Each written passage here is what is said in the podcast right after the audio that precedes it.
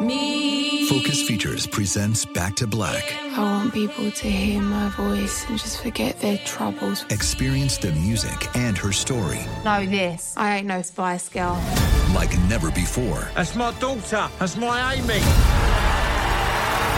on the big screen. I want to be remembered for just being me. Amy Winehouse, Back to Black, directed by Sam Taylor Johnson. Rated R, under 17, not a minute without parent. Only in theaters May 17th.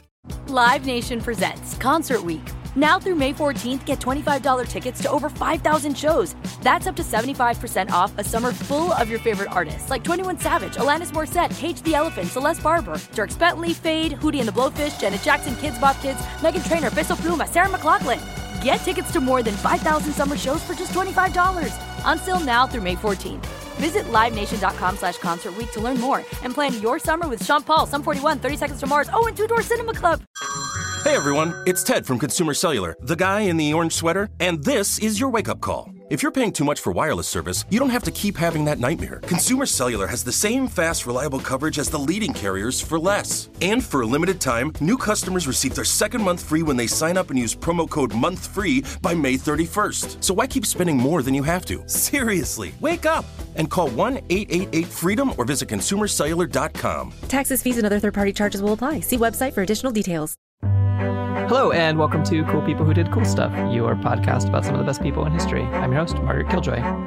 And with me this week, I'm super excited to have not one but two guests. I have Cam Collins and Steve Shell, who are best known for their work on the amazing Eldritch horror podcast, Old Gods of Appalachia. How are y'all doing? Oh, doing doing fine, fine. Thanks for having us.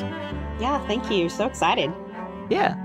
I, I first ran across Old Gods of Appalachia because, well, I, I write horror fiction. I like horror fiction, and I live in Appalachia. And so everyone kept telling me to listen to it, and I finally gave in, and I'm hooked. But I'm not caught up, so don't spoil anything. Okay, and, got you. got you. Okay. Yeah, good to know. Good to know. And you all are you all are from Wise County, Virginia, originally. Is that right?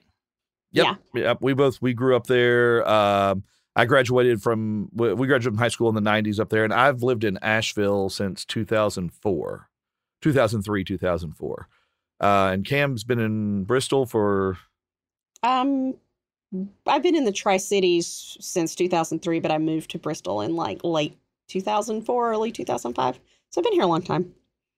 The the only time I've been in Wise County was actually the first time I ever saw mountaintop removal coal mining, where they blow up the mountain and then Yeah. dump all the oh yeah, oh stuff yeah. into the valley. You mean b- behind my dad's house? Yeah, yeah. There's a reason I'm bringing that up. But first, we're going to introduce our producer, Sophie Lichterman. Hi, Sophie. Hi, Margaret. And I wanted to have you all on today. Well, I wanted to have Sophie on because Sophie's always on the call. I I live here. Yeah, on the microphone. Yeah. I want to have you two on uh, because, well, I've always wanted to have you on because I, I like your work, but also because I've got an Appalachian story and I wanted to find some folks who would really appreciate it. Because today we're going to talk about the largest labor uprising in U.S. history and the largest insurgency in the U.S. since the Civil War. And this time the insurgents are like the good side, which is cool. And so today we're going to talk about an unlikely coalition of 10,000 or so Union coal miners, white and black, US born and immigrant, gathering up guns, marching into non Union territory to bring the fight to the coal companies. Because today we're going to talk about the Battle of Blair Mountain and the coal wars of West Virginia, which is right over the border from Wise County, if I'm if I'm Yeah, there's there's the whole weird area. It's it's so strange. Cam and I have talked about this uh, when talking about the region where we live in southwestern Virginia in Wise County. West Virginia is maybe an hour and change away, but yeah, East probably Tennessee, an hour and change. East Tennessee's a little bit less. So our entire cultural lives, if you wanted to go to the the orthodontist or the good mall or the mall, there was no mall. Any mall, any mall at all. then we would just go south, south an hour and change to Tennessee because you had to go over and around the mountains to West Virginia. So, like, as we move into the season we're writing right now, which talks about the Coal Wars and is set a lot in West Virginia, we're having to do a hell of a lot of research about a place that's an hour or so from our old houses Mhm. that we just it just wasn't geographically part of where we where we went as kids. It just you know like Kentucky's right there. Why you know? But then again, there was Yeah. no mall, no mall. yeah, an hour south. But like first hardcore and punk shows I ever went to were in the Tri Cities in East Tennessee Mhm. and that part of Southwest Virginia. And then And later, those are uh, and those are here. Those were here in Bristol, which is Mhm. more Uh, east. Yeah. so Yep, yep. And then and then others in eastern Kentucky and uh, over in Whitesburg and that area. Uh, but West Virginia is it's it's strange. It's right there. And as I was writing, I was writing this. We were writing a story arc about a family traveling from the neck of Virginia up into West Virginia and back and forth. We're like, it's right there.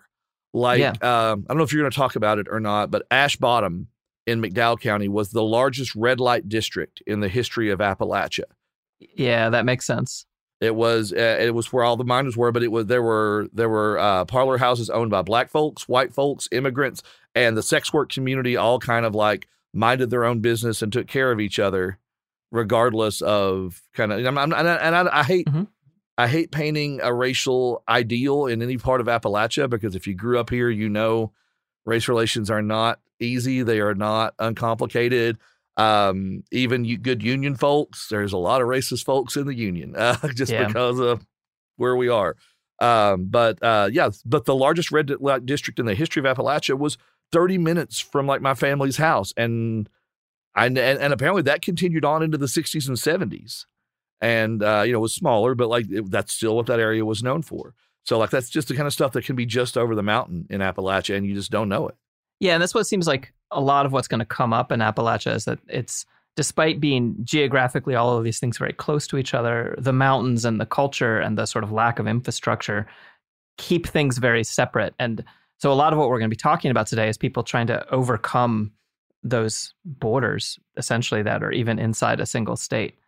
So, as background, being a coal miner at the turn of the 20th century was not the best job that you could have. It was, in fact, uh, fucking terrible. If you were lucky, you lived long enough to die of black lung, a disease where coal builds up in your lungs and, you know, turns them black, thus the name black lung, and it kills you. And there's no cure for it still. People still die of it. And hey, fun facts as I was looking this up, the number of people dying from it is going up, not down. great. Yeah. So that's if you're lucky. If you're just as likely, you'll die in some mining accident, crushed by rock, or killed in an explosion or some shit like that. Because basically, likely as not, your boss was going to treat you like you were disposable, especially before the union came in.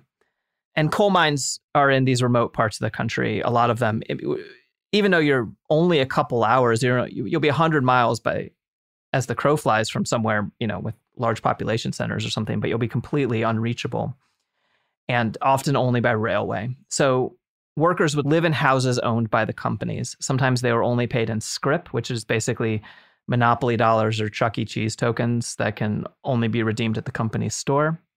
So you're kind of trapped there. Sometimes people would get paid cash, but they would take out scrip advances. So you'd be further and further in debt. The company stores were little monopolies that sold all the shit at inflated costs. Workers found themselves deeper and deeper in debt to their employers. And I don't know, it was not a good time. People were doing pretty badly. Wages would ebb and flow constantly, depending on all kinds of market stuff and depending on what the coal operators, which is the, the word for the people who ran the companies, the bosses, and all that shit, whatever they figured they could get away with, basically. One report I read from 1920 had miners working 18 hour shifts in a day for what amounted to, and I did the little like calculation to how much it is in today's dollars $18. So you would work for a dollar fucking hour, is some of the wages that people were dealing with. And sometimes you only had a job a couple days a week. In company towns, the companies owned the churches, the schools, the doctors. A lot of places they owned the law enforcement. They picked what movies you could be shown in theaters. It's hard and dangerous work. I don't know. The, the, the closest example, I, I, I'm curious what you all think of this. The, the closest comparison I can come up with in history is actually serfdom because people were on some level like owned by their landlords and they could live freely within certain constraints, right? It's not the same as like chattel slavery or whatever. But a lot of places people literally weren't even free to leave. Oh yeah, in a lot of Yeah. the, the the term company town goes, you know, is a lot more loaded than than you would even think. Like they literally own like there'd be gates and there'd be guards. And one of the things, and you I'm sure you'll get there with Blair Mountain and some of these uprisings, is like they would turn the security forces on the miners if they didn't like what you were doing or suspected you were unionizing or suspected you were disloyal to the company. And it it became like yeah, it became certain. I, I tapped my nose as if someone could see me when you said when you said serfdom, Margaret. So, um, but that's exactly the closest thing we can we can yeah we can get to. Yeah. Very, very similar. Yeah. And so you'll be shocked to know that a bunch of miners decided that they didn't actually like this uh, particular setup that they were living with. So in 1890, two other labor unions joined forces and they formed the United Mine Workers of America, or the UMWA. And their goals were really radical. They wanted eight hour workdays, no child labor. They wanted ventilation in the tunnels. They wanted to get paid in US currency for the money that they were doing in the US and shit like that. Like, how dare they? I know. so shocking. I, I mean, you know, it's the child labor alone end of things is yeah. That's that's a that's a research rabbit hole. If you want to feel real bad about the world, even worse than we do today, uh, read about coal mining, uh, specifically young boys, specifically in coal mines, and yeah, you'll you'll want to burn something down. Yeah, which is the attitude that many of these miners came upon. And so in 1897, they led successful strikes across the Midwest and they earned wage increases and their ranks shot up from, they started with about 10,000 people in the UMWA. And after these strikes, they went up to 100,000 members. And from there, it, it just only spread. They had significant black membership from the very beginning, in stark contrast to the labor movement in general in the 19th century. You actually weren't allowed to be in the KKK if you were a member of the UMWA, which feels like it shouldn't be saying something, but is saying something. And it's so far from perfect, like you're getting at. It's so far from perfect that I wouldn't even know where to begin talking about how unperfect it is. But black folks did make it into some of the leadership positions. And the but the push to include black and immigrant labor in the UMWA didn't actually come from the top. It came from the rank mm-hmm. and file workers of of every race. And basically the white union leadership was kind of dragged along into being reasonable, as far as I can tell. It was undeniable in southern West Virginia. I mean, at one point in time, there were like six figures of of black miners, not counting their families, just black miners on the road. They were doing the most dangerous, the lowest paying, and the awfulest work that they could possibly be asked to do, which is why the eventual migration north happened with a lot of black folks in Appalachia. But West Virginia coal was, and especially West Virginia Union coal, was built by black miners. Like it was black miners who marched across state lines to, to their white counterparts and said, listen, if we can do this, sure, you know they might even listen to y'all, you know. but yeah, but like Southern Appalachia especially was built on the backs of black miners and their labor. Yeah.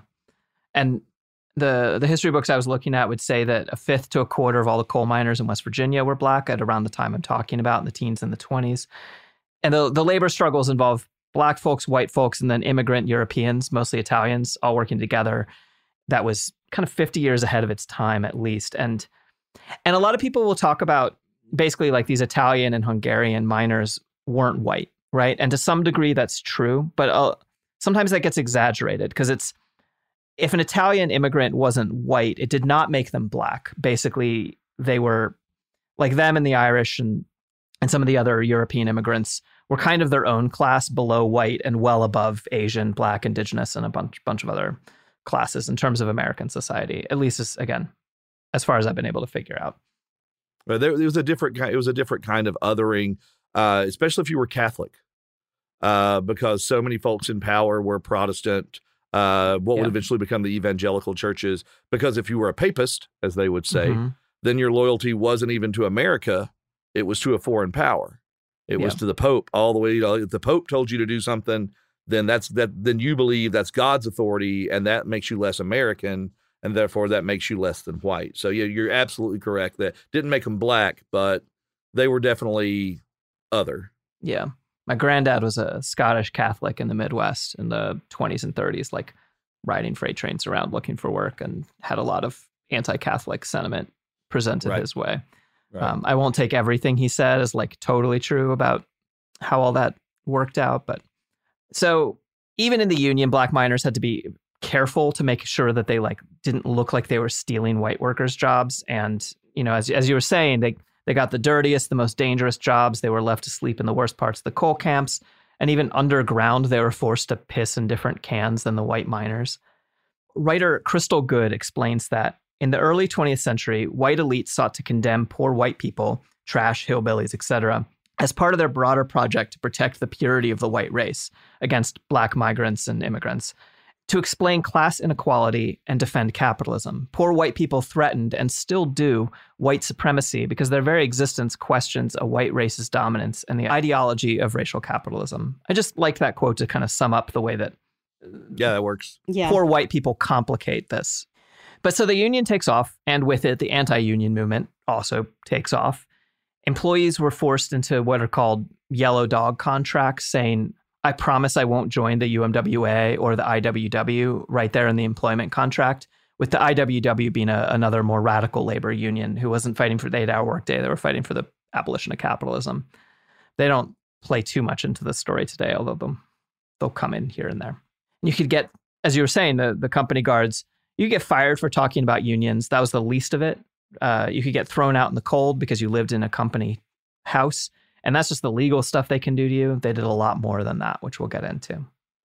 Appalachia in general, to kind of lay out the geography of what we're going to be talking about today. And West Virginia in particular is defined by its geography. Folks talk about hollers, that is, the nestled areas between mountain ridges. It's, it, well, you all might know this part better, but it's it's spelled hollow, not holler, Mhm. but the Appalachian accent, Yeah. which is out the OW Holler. for an ER. Yeah. Um, and I didn't know this, but everything, it, I'm very excited about anything that has to do with potatoes. And uh, the word tater also comes from this because anything that ends with O gets the ER. And so you get feller and Mhm. tater from the same same root. This is important to me. yeah, no, no. Uh, linguistics, uh, like believe me, like uh, Cam and I, our, we, are the BAs we did initially uh, at the University of Virginia's College at Wise was in communications, and like you could go down, you could go down a rabbit hole on Appalachian accents within one county, Yeah. just divided by. Um, talking with a friend of mine about Little Stony Mountain, which sits in between the towns of Appalachia, Virginia, and Big Stone Gap, Virginia, and it's a mountain that on the inside is being eaten away by water, and it's got this huge cave system in it. But literally it's like a, a where a continental break happened because on one side where the town of Appalachia is is coal and Mhm. mining and one of the biggest boom towns that is now a dying town. Uh, and on the other side zero coal like literally like a like a piece of cake zero coal but rich lush verdant farmland so Hmm. that area got rich stayed rich to this day for pretty much while everybody on the coal side of things has been living in a town where they had things literally like local elections that were tainted by the fact that one candidate gave out pork rinds at the at the polls. Um, I mean, that's how few people are left. Yeah, that's the, yeah. the social scale we're, we're Uh. dealing with. So like the so the geography of all that stuff, and yeah, and holler, you're absolutely yeah, yeah the, the ER ending up on there. But what's really funny to me is when we grew up there, I used to deliver pizza. There Mhm. was Sleepy Hollow Road, Mhm. and the people who lived there said Sleepy Hollow Road, wasn't Sleepy Holler. Right. But in contrast, geographic place, Hoodell Hollow is how it would be spelled. It's That's Hoodell Hoodell Holler. Holler. That's Hoodell Holler to Did everybody uh else. did uh the the person handing out pork rinds win? Yes, they did. Of course. And uh, and it was a big scandal, and uh, and I think a city ma- a city manager, a, or or town manager, had to resign over it. Uh, you can Google Appalachia, Virginia pork rinds election, and I, I probably don't have the facts completely legit, Oh, but they're there because you're dealing with towns like Appalachia, Virginia. I I lived there. I lived Mhm. there with my mom the last two years. I lived in Southwest Virginia before I came here. It's like you can still see the structure of the camp houses in like the nice Yeah. part of town down by the river and the railroad tracks that feed all the way through town where the coal used to be. And like but there's nothing there. yeah. Like it's literally a place that's it's like watching a town bleed to death over generations of people just not like the high school that was built there in the 50s was built for a thousand students. They had to consolidate it when they had a graduating class of 88 Wow. a bunch of years ago. And they fought consolidation for two decades because your identity is your town. Yeah. And for a lot of people, your high school mascot and your sports team, that's Mhm. who you are. And Appalachia, Virginia and Powell Valley, Virginia, or, or Big Stone Gap, as it's also known, produced NFL players. Thomas and Julius Jones of the National Football League came from came from Powell Valley High School in Big Stone Gap. Their their forefather, who I think was their great grandfather, was a legendary player from Appalachia, Virginia. So, and they're also black folks, which is also a commodity thin on the ground left in Southwest Virginia. Like the number of the number of, of anyone who's not white in Wise County, Virginia, is in the sub single digits. Like I'm betting, I'm betting Yeah. less than less than two percent. Yeah, I've been reading a lot that there was a lot of basically like those areas are just getting whiter and whiter, and that's like part Mhm. of why the the black history of the, a lot of Appalachia gets forgotten. Yep. And thank God for groups like Black in Appalachia, who, if you're not following them on Facebook and Twitter and everywhere else, they are doing fantastic work of documenting Black history Yeah. in Appalachia. I know Harlan County in Kentucky used to actually have quite a sizable uh, black population, but then you know when the mi- when the mines started becoming more and more automated and Mhm. eliminating jobs, guess whose jobs got eliminated first? And so they moved out and went, you know, to find jobs in other places. And that's how Northern West Virginia got the pepperoni roll, is all the Italian immigrants went north and settled in the northern part of West Virginia, and we were robbed of the pepperoni roll. Um, And you're And my- still mad about it. I'm very mad. at it. We have them, but they're not as good. Like there are gas Yeah, stations who still the sell them because those are families from West Virginia. so to keep laying that, no, this is this is actually really good because you're you're sort of copying ahead on my script because one of the things I'm talking oh, about. No, no, is, is that the the coal fields are as important as any political boundary in a lot of where we're talking about, right? And so you'll have your county lines, but more important than that for a lot of what we're talking about are the coal fields. And the coal fields will sort of map to counties, but not exactly. And so there's there's three coal fields we're going to talk about, and then we're going to talk about the counties they kind of map to, because these are the three players in today's story in terms of geography the politics of which ones are a union and which ones aren't is kind of what makes up the tension. In central West Virginia, you've got the Kanawha coal field, which is centered on Kanawha County. And in, in 1920, it's a union stronghold. It's affiliated with the UMWA, and it's where this week's heroes are going to be marching out of. Just south of that, you've got Logan County and its coal field, which is also called Logan Coal Field.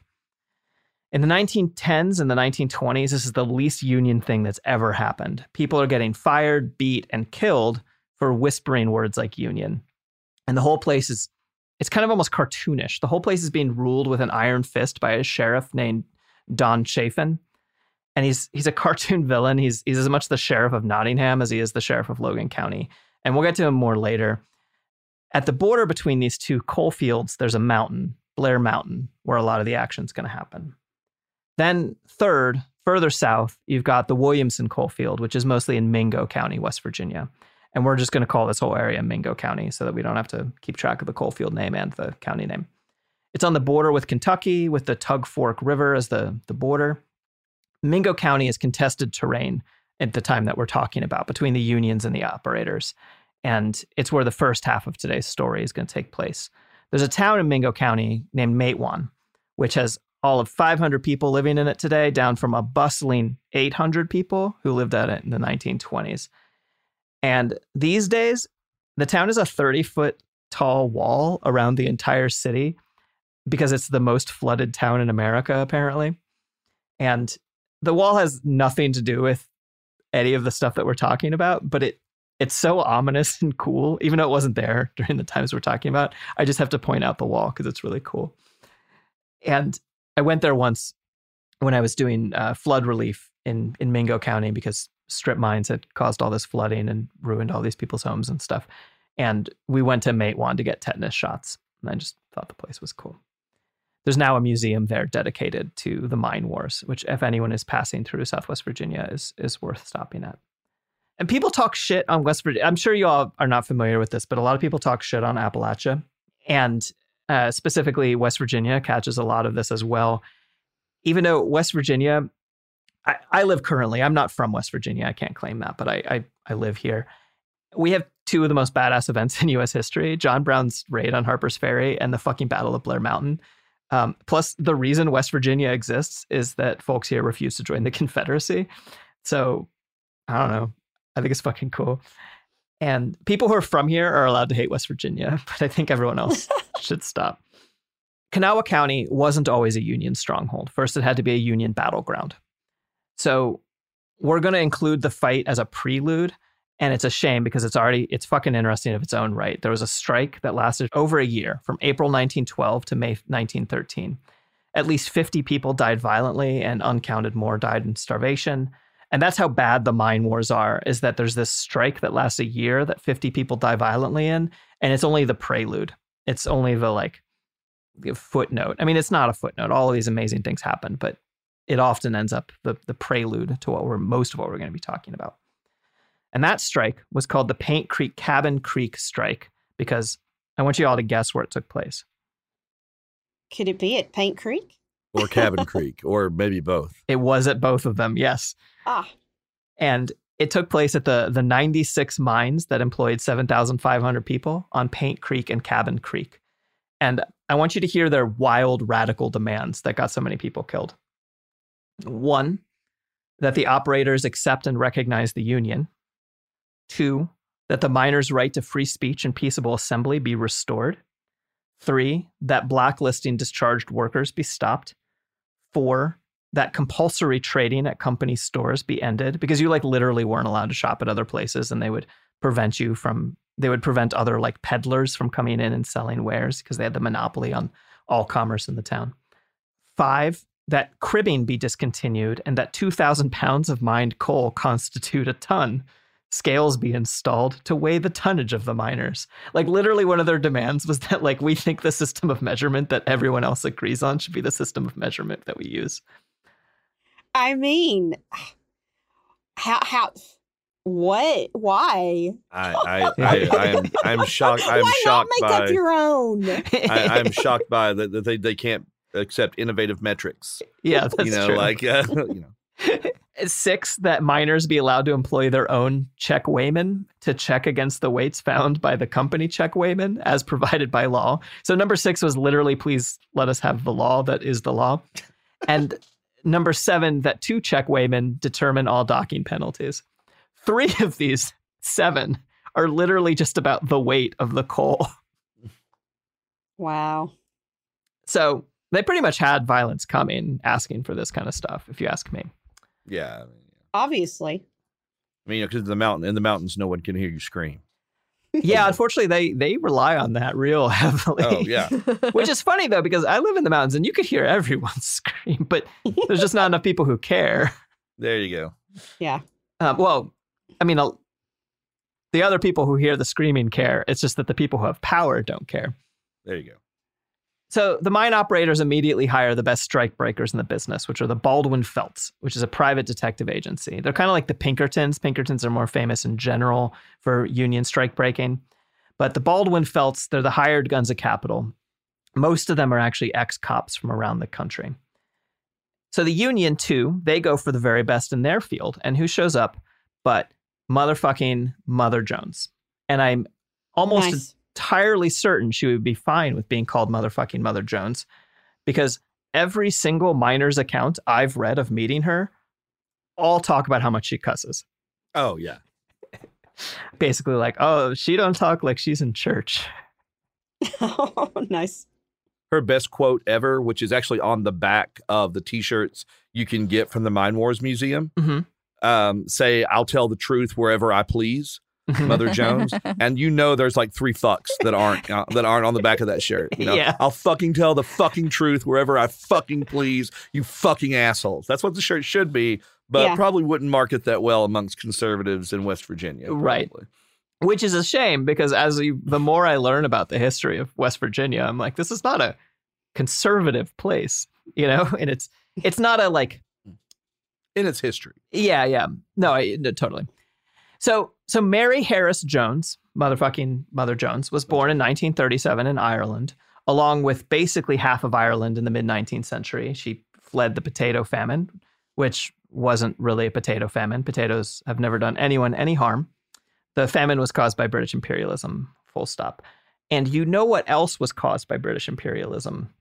The advertisers that, it's no, wait, no, I'm not supposed to say it like that we like advertisers because they feed us, unlike the people who starved Ireland. Sophie, did that work? You did it. You got there. Proud of you. Great. Here's some ads.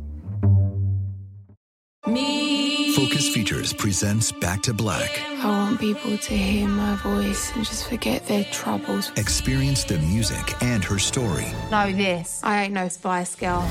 like never before That's my daughter. That's my Amy. on the big screen. I want to be remembered for for just being me. Amy Winehouse, Back to Black, directed by Sam Taylor Johnson. Rated R, under 17, not a minute without parent. Only in theaters May 17th. Live Nation presents Concert Week.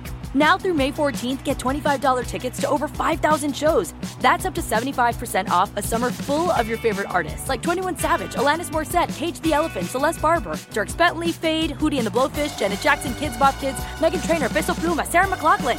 Get tickets to more than 5,000 summer shows for just $25. Until now through May 14th.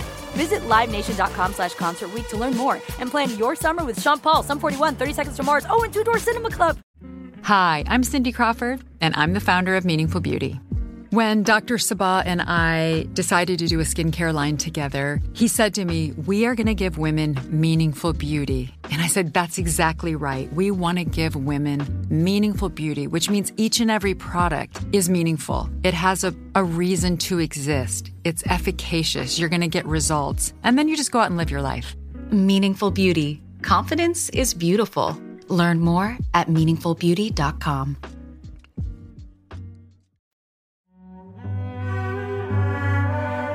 And we are back, and we're talking about potatoes.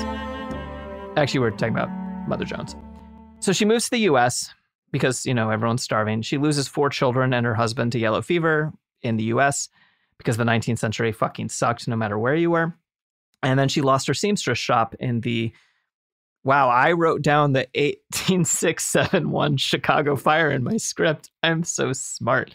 I'm almost certain the Chicago fire was in 1871. But I wrote down multiple options in my script.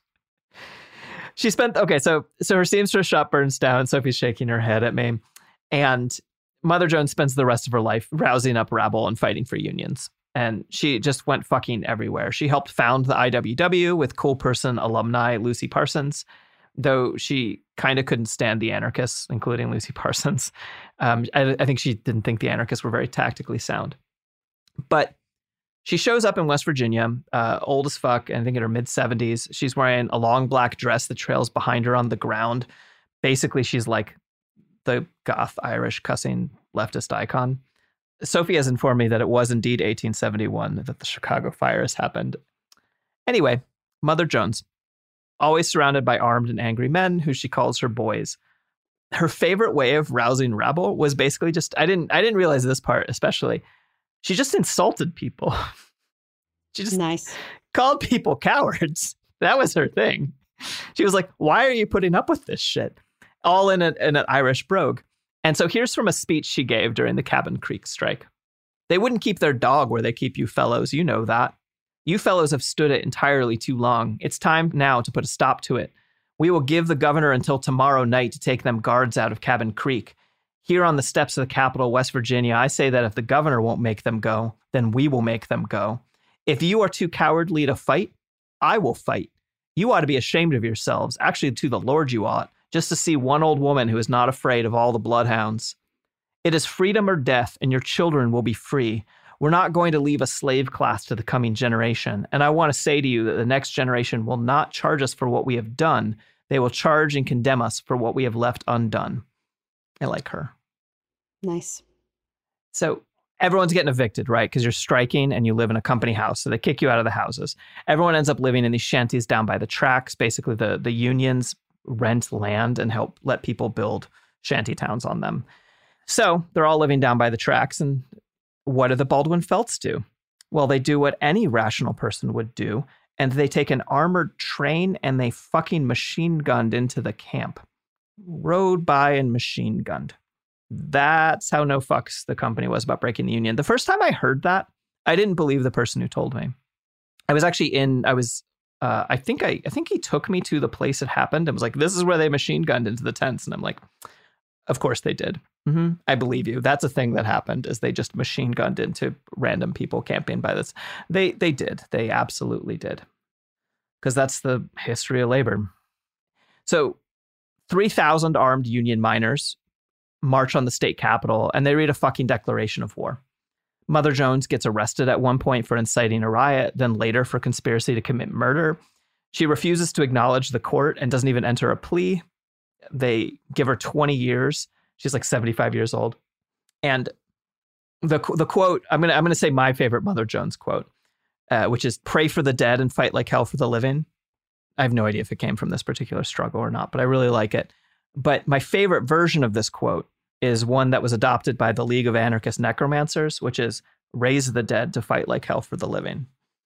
I mostly just wanted to tell you all that. Nice. In case you want to No, steal yeah, it for your that- podcast. That's that's fine. I, I've I've toyed with the idea of a Mother Jones analog in our world, but like there are certain things we leave alone. Like we would never Mhm. we change the names of places in our world, but we would never like have Bloody Harlan Mhm. or No. the battle the battle of the battle of Matewan. Like we would never like th- those things are fixed points in history that happen in our world as well as the real world. But Mother Jones has to be referenced at least at some point. Yeah, at some point, as herself. yeah. I don't think I can make her a character exactly, uh, or co-opt her to be something in our world. But no, yeah, her presence is. The Mine Wars wouldn't have happened without her. yeah. I don't think. Yeah, I think that's probably true. Yeah. One woman, Grace Jackson, was interviewed, a, participant in all this, was interviewed about Mother Jones like 50 years later, and she tells this story about her. Mother Jones wasn't afraid of the devil and all his angels, and she'd come up to the head of the creek here and call out for all the men that wanted to be let out of slavery to follow her, and they did, scores of them. At Leewood, the company knew she was coming, and they had machine guns waiting up there for her. Now everybody was following her, women and children and everyone. When they got to Leewood, they had a cannon mounted on top of the company's store, and they sent word that the miners had better turn back because they was planning to let loose on all the miners and their families. Well, I was just a child then, but I was in the march too, with my three uncles, my grandmother, my parents, and my five aunts. The children went too because there were thugs all through them hills, and they used the word thugs to talk about the Baldwin Felts men, basically. There was thugs all through them hills, and it wasn't safe to a, leave a child alone. He'd be shot in your absence. If one was going to die, they figured they might as well just all die together because they weren't making no living anyway. When they arrived in Leewood, Mother Jones stood up there and called them operators everything but a gentleman and told them to damn well go ahead and fire that cannon if they had the guts to do it. She even climbed up onto the roof of that store and put her hands on the cannon and called them everything in the book. She didn't care nothing for Christian language because she loved the people and hated them operators. Oh, she was a female Robin Hood if there ever was. Well, they didn't do a thing. And so then Grace goes on to describe about how her aunt Nellie, who is small and pregnant, confronts a scab who yelled at her. So she, quote, with real high old timey boots all laced up at the ankle, she stomped him in the face, ripped his ears half off, and knocked his teeth out. Nice. Aunt Nellie gets arrested with 20 other women who are who are fighting. And she almost gives birth in prison because she's pregnant when she's doing this. But her mom stormed into the governor's office, past the secretary, and yelled at the governor until he lets Nellie out to give birth in the hospital. Oh, I just really like all that stuff. makes me really happy. Uh, I mean, it's terrible things that are happening. I'm, maybe it's bad, but I that kind of stuff makes me so happy. So the strike goes on for a year, uh, violence all around until a new governor comes in and says, "All right, y- you've got to fucking stop." To both sides, and he releases Mother Jones out for medical treatment. He releases a bunch of miners who've been arrested during martial law, and gets both sides down to a negotiating table. And the strike wins. It's not a clear cut, perfect victory, but the new contract was an improvement. So then the next year, the major players in all of this, the Baldwin Felts, the UMWA, and Mother Jones, they all go over to Colorado where they did the whole thing over again in what gets called the bloodiest strike in American history. And I'm going to call a story for another time because we're going to stick to West Virginia. So that's the background we're coming from for the main two parts of our story. The first part is centered around Matewan in Mingo County, down at the border with Kentucky. And I want to introduce you to Smiling Sid, Two Gun Sid, Sid Hatfield, or as I like to call him, the only good cop in history. Nice. With the with the most West Virginia name. Oh yeah, unless it's ever been Uh, Sid yeah, it's McCoy. ever I mean, like like Sid Hatfield, you don't get Yeah. much more West Virginia than than that. No, Yeah. no, it's great. So Sid Hatfield was born in either 1891 or 1893, depending on who you ask, and he he maybe was the bastard son of his mom's extramarital affair, again depending on who you ask. He's one of 12 fucking kids. And he grows up and he watches the railways come in. He watches coal mining start. He watches bodies start coming out of the mines. He watches as widows are evicted from company houses as soon as their husbands die. And he's noticing what's happening. He notices what's happening up at Paint Creek in Kanawha. He, he knows what the fuck is up, but he doesn't have a lot of choices. He leaves school as a teenager, goes directly into the mines. There didn't seem to be any hope for a union in Mingo County, though. All the all the owners had them locked down with yellow dog contracts that said you're not allowed to organize. So Matewan, as as you talked about a little bit earlier, how all of southern West Virginia is the Wild West without the West. Matewan is a town of 800 people, and it's filled with saloons and sex workers and fighting and drinking and gambling. And it's the kind of place where the mayor runs a jewelry shop. Sid really likes the place. He gets his teeth capped in gold. People start calling him Smiling Sid. He's 150 pounds and five foot six, and he likes to drink. And right, isn't this So guy fucking reason- great? so- So a reasonably a reasonably sized human being Yeah, in terms of height Steve is what I'm too, saying. Steve Yeah. too is uh, five foot. I'm not 150 pounds, but I am five. I am five foot seven if God loves me. But five foot six in the doctor's office, shoes, pretty much. in shoes, in maybe. shoes, I'm five foot seven. yeah, yeah. Well, I actually lost an inch before I came out as trans. I was five foot ten. I'd go into the doctor and they measure me, and I'd be five foot ten. But I, I haven't changed size. I'm five foot nine and three quarters. As soon as I went in with like as a girl, they measured me and they looked at me, and I'm five foot nine and three quarters, and they said, "Okay, five foot nine. and they wrote down five foot nine on the chart, and I was like. I lost an inch and I haven't even started taking hormones yet. This is fucked What's up. What's going on? Yeah. Is that is that like some fee? Like some, some like, like like some heteronormative uh, cis fee they they Yeah. wanted you to pay at the time. Yeah, Like, no, totally. okay, okay. So you get to be who you who you really are, but we're taking a fucking quarter inch, motherfucker. Yeah. That's And so Smiling Sid, this gold capped teeth, he likes to drink and fuck and fight, and he likes Matewan.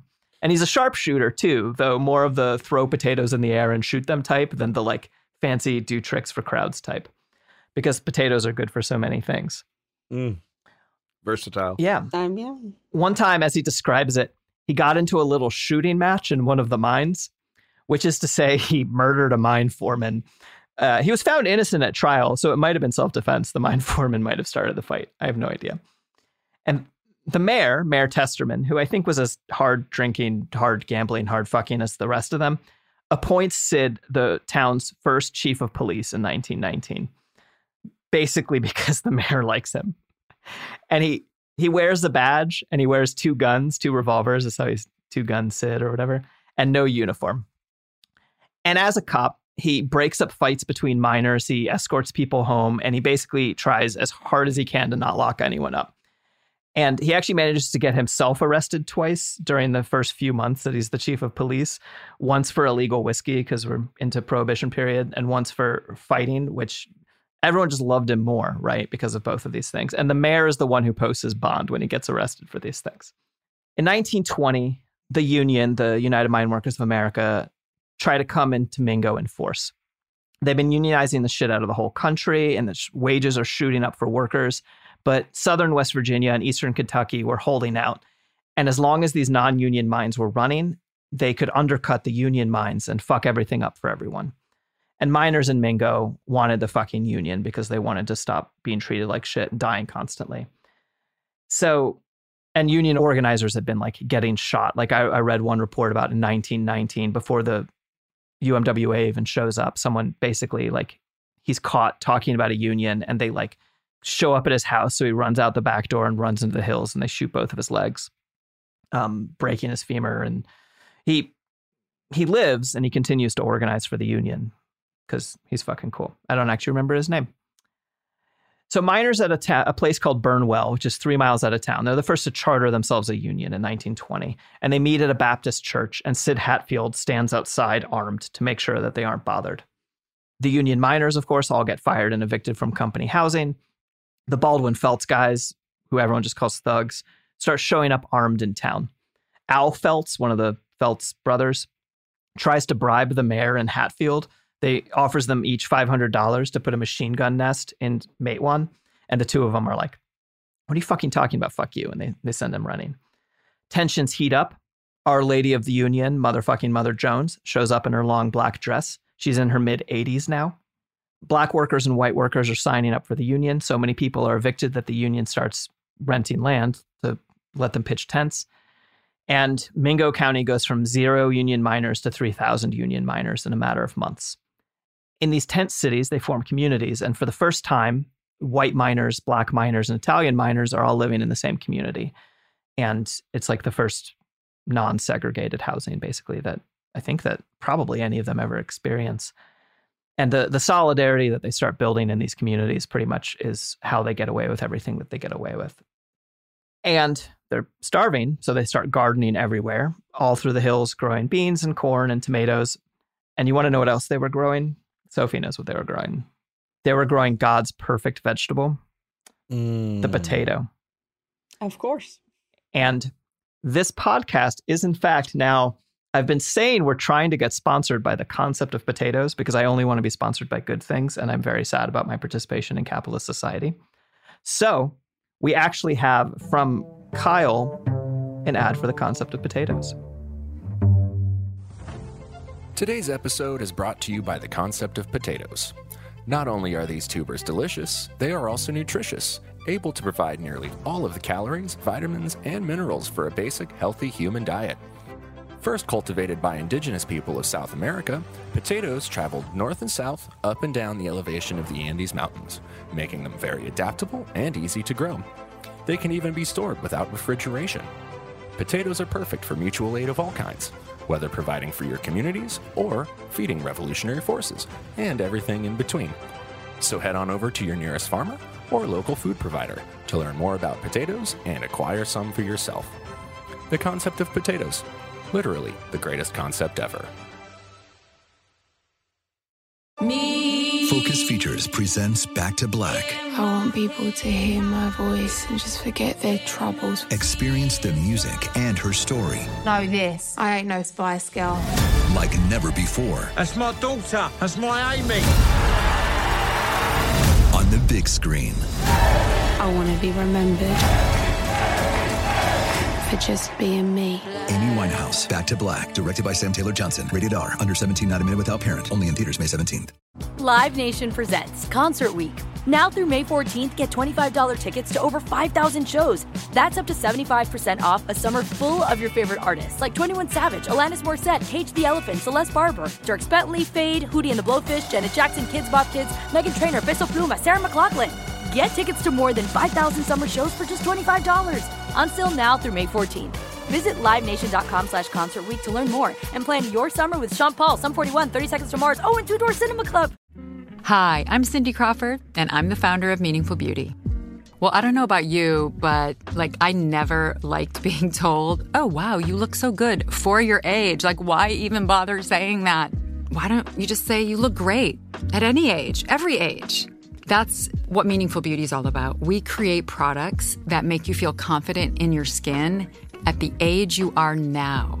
Meaningful Beauty. Beautiful skin at every age. Learn more at meaningfulbeauty.com.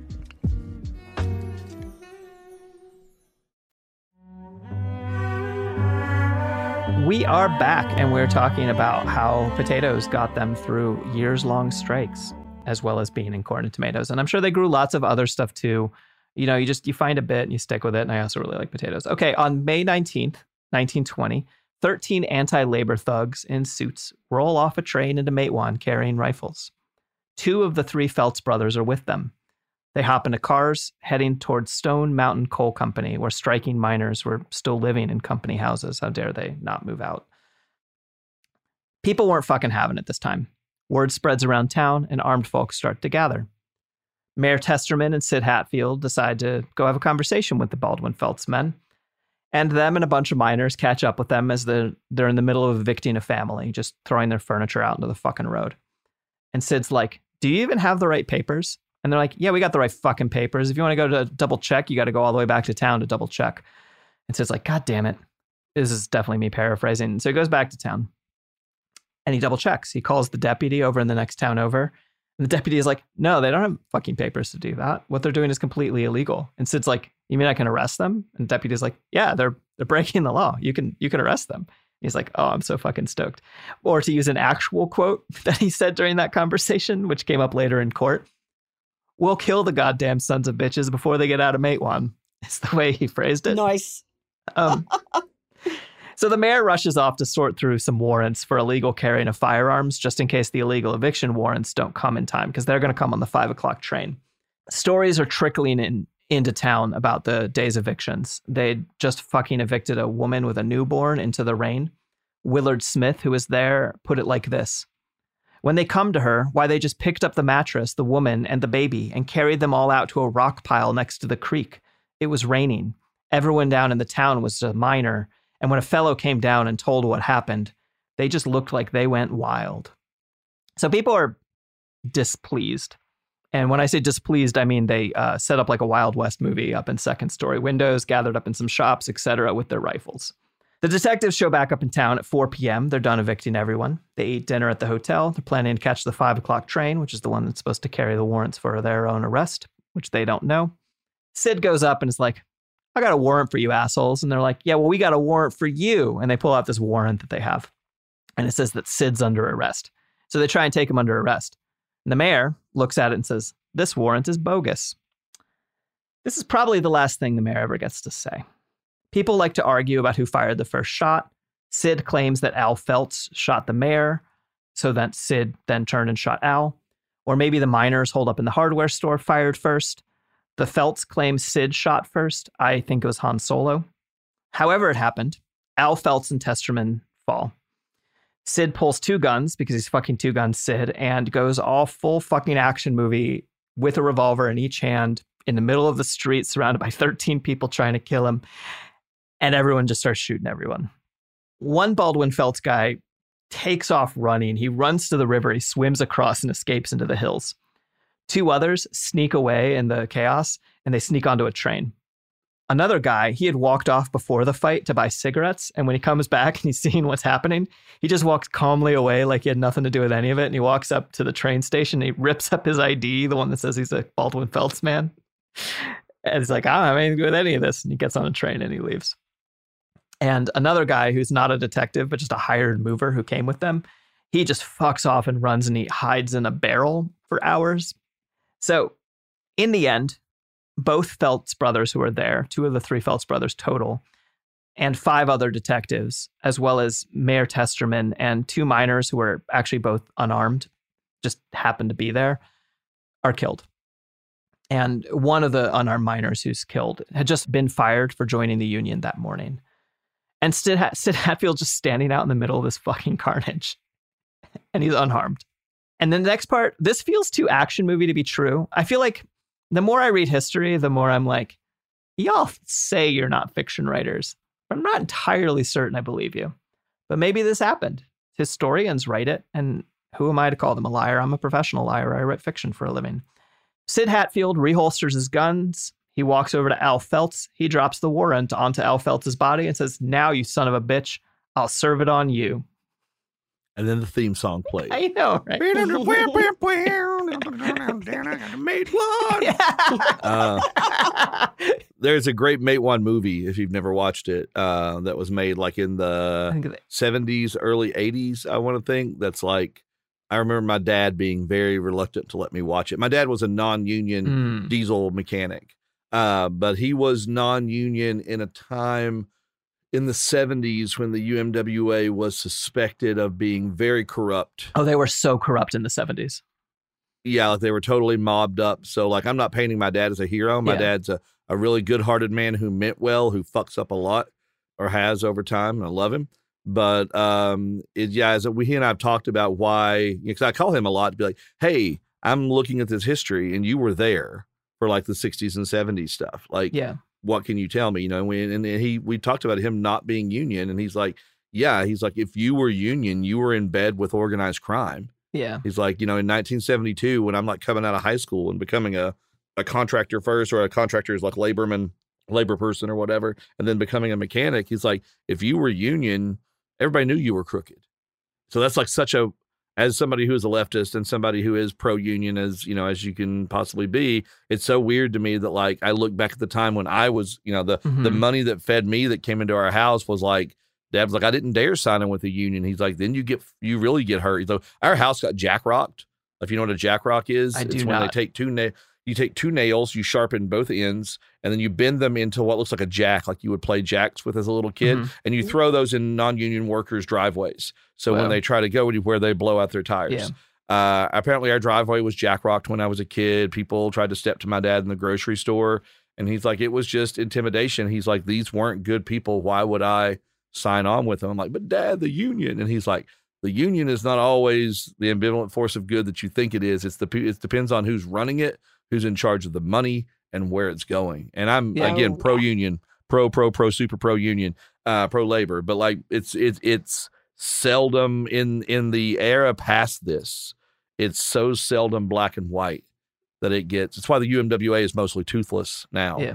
and you know, and is kind I mean, of owned. down to in what individual like region or even building like you work in. Um, my partner is a union employee. Uh, for his privacy, I will not say which union, but their current union rep for their district right now barely even shows up and isn't doing his job in terms of like educating and recruiting like young new employees you know Mhm. who don't know who don't know why they should join not doing the job which of course means you know if they don't join they're still they still enjoy the benefits all the benefits Mm-hmm. of union membership and which you know people who are dues paying members who are participating in the system and voting are not happy about that and you know i mean it will go away if you're not there doing your job and telling young people who don't know any better about it and so it's and he's you know he has tweeted at uh at the union and and tried you know to complain before and it's just not not gone anywhere and of course then people are like well why don't you run and he's like no I don't want to be the I don't want to be the union rep. I I like my job. I like my job the way it is. Thank you. But I mean, it's yeah, it's it really still today. It really depends on you know who's who's in charge, who's running things, and what's going Yeah. on. Unfortunately, I do love though all the the kind of new blood that's hitting the unions, and I feel like the unions are having a, a moment again where a it, moment. where it's becoming what it originally was, and you know eventually you build a power structure, and then that power structure sort of lumbers on for its own sake, and then I still kind of am like, well, even the old dinosauric labor unions, like a union job just pays half again or twice as as well as a non-union job, like by and large, you know. But the theme music has just rolled. Uh, it was a very excellent performance of that, and this gets called the Matewan Massacre, and I frankly don't think this is a good name for it because when I think of a, a massacre, I think of unarmed people getting mowed down by a government or whatever. And it's true that three unarmed people were killed in this, right? The the mayor and two random miners who happened to be around. But for the most part, it was the fucking the anti-labor thugs who showed up who had just shot the mayor, all got fucking mowed down. And so Battle of Matewan, that's that's what I'm going with for what happened here. And everyone is fucking stoked. And by everyone, I mean miners, not coal operators or the Baldwin Felts. Uh, the, the one surviving Felts brother in particular is not stoked. And he, he gathers up a posse to storm the town on the next train, which is a night train. And Sid Hatfield, the sheriff of, and the sheriff of Mingo County, Sid Hatfield is the chief of police of, of Matewan itself. They deputize a, a hundred miners and they wait for this posse to show up. And now it's going to be a bloodbath. But the true hero of our story is the unnamed to history train conductor. As he's bringing in the posse, or rather, as he's, he's doing his fucking job driving the train, he's like, oh, fuck no, I'm not stopping. So he just speeds up and blows right through Matewan, just rolls right through. All the armed posse is helpless. They can't get off the train, and no massacre happens. And that's where we're going to leave the story for today, with the people of Matewan safe. I mean, except for the mayor and the other two guys, but and the dead private cops, but whatever. So, how are you all feeling so far about this opening salvo in in the the mine wars? It's really yeah, it's really interesting. Um, I'm glad to learn a lot more learn a lot more about it. Yeah, I mean, like, uh, you know, like Cam and I, of course, both being Appalachian from kind of the Virginia coal fields and that the heart of that part of uh, Appalachia. Like, this is history we grew up with, and history that for the production of our show, especially season three, because season three with us is dealing with villain stories and monster stories as the focus. So naturally, as we move into the 1930s, that means we look at monsters who are union busters. We look at folks who work who have chosen the side of darkness, both literal and metaphorical. So I've been neck deep in research for a lot of this. Actually, cool side note, there is a website which I can send you later. I don't want to give them free advertising. that if you have a town that exists within their atlas, they will make a t-shirt that just has that town's name across the chest. Mhm. And there is a town called Appalachia, Virginia. So if you want a really nice T-shirt or sweatshirt that just says Appalachia, but I also had ones made, ones made that say Matewan Nice. and one that says Harlan. Nice. And those are my when I need to write about those things. I it's it may seem dorky, but I pull those shirt I pull the I wear those shirts today on a writing and research day, and they kind of every time I look in the mirror, every time I look down at myself, I'm like, okay, this is this is who and where, and it's kind of like, yeah, there's a really cool band. There actually was a, a hardcore band from West Virginia called Matewan Oh, nice. at one Yeah. point in time. I don't know if they were any good. They're Uh, I remember hardcore their message. They, they, Yeah, yeah, no, it's good no matter what. yeah, yeah, yeah. Yeah. But uh, but they were from West Virginia because there was an old message board, and it seemed like that scene was centered around a lot of Appalachian, uh, a lot of Appalachian hardcore. But um, yeah, so but like Matewan is one that doesn't get talked about enough, in my opinion. Yeah. Like you know, Blair Mountain is huge, and we'll get to Blair Yeah. Mountain. Yeah. But like Matewan was like this little, a little massacre blip, you know, that just I feel like gets overlooked. So thank you for Yeah. talking about Matewan. Yeah, yeah. Well, where can people find out more about what you do? Do you all do anything? Do you write any fiction podcasts that people might like that you've already been talking about? Cam, tell them about the show. Our show is an Eldritch horror fiction anthology podcast. Uh, you can find us anywhere you listen to podcasts and find out more about the show at www.oldgodsofappalachia.com. And from there, you can connect to our Patreon, all our socials, all of that. But yeah, the hub is really www.oldgodsofappalachia.com. Uh, if you like scary stories set in Appalachia, you we might be up your alley. Yeah, especially if you like it being tied to Appalachian history, or as we call it, an alternate Appalachia. And we've had a lot of interesting discussions that people think we're going to like change history, or like, oh, is that just your way of saying like these people weren't here or this? No, No. alternate Appalachia for us just means there's monsters. Yeah. it means there are monsters. And we may change the names of some towns so that people don't go bother people who actually live in those towns if they still exist. Then we Yeah. may move some stuff around. Um, but uh, yeah, when, wherever you find podcasts, you can find us. We're we're we're pretty much everywhere. And if you're shy about like I don't I don't engage with it's funny because I write horror, but I actually don't engage with a lot of like I don't watch horror movies, right? Uh, by and large. I don't either. I'll watch some, but Weirdos. yeah, but Both of you. Both of you. You weirdos. but Old Gods of Appalachia is creepy. It's it uh it it, it carries a I don't know. Uh, What I'm saying is that if you're if you're nervous about checking it out because it's a horror podcast, try it anyway. It's not going to drop you into like something that's going to keep you up. Oh, I don't know. Okay, I don't know. But you should listen to And it we, anyway. we also include content warnings uh, in the Yep. in the show notes for every episode so that people can avoid the things that they might find uh, a little upsetting. Uh, and for those who have sensory processing issues uh, or just like to read along, we also have transcripts of every episode on our website. And we do have a strict policy of there's no animal death. Nope. Uh, not in the form of you know the dog always lives, the cat always lives. There's mention of animal sacrifice. It's strictly off screen. Uh, there will never, ever, ever, ever be uh, a sexual assault scene depicted on screen. We don't ignore and pretend those things don't exist. But that's not yeah, we like have people no being interest in uh, making you sit through a description of that sort of thing.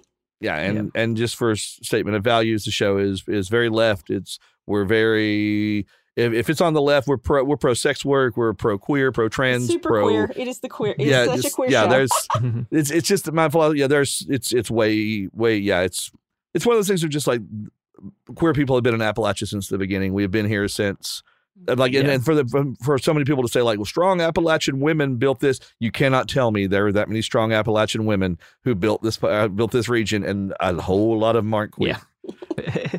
you know so like uh, so as far as that goes if your horror has a lot of bad tropes we do our dead level best to avoid them so give us a try a lot of people say i don't do horror but i do do old gods so we're out there if you have questions you know It's okay. There's Hit still tropes. We just sort of we now have our own tropes. yes. yeah, fair enough. And uh, we'll be back on Wednesday for part two of this episode. Yep. See you all then. People Who Did Cool Stuff is a production of Cool Zone Media. For more podcasts from Cool Zone Media, visit our website, coolzonemedia.com, or check us out on the iHeartRadio app, Apple Podcasts, or wherever you get your podcasts.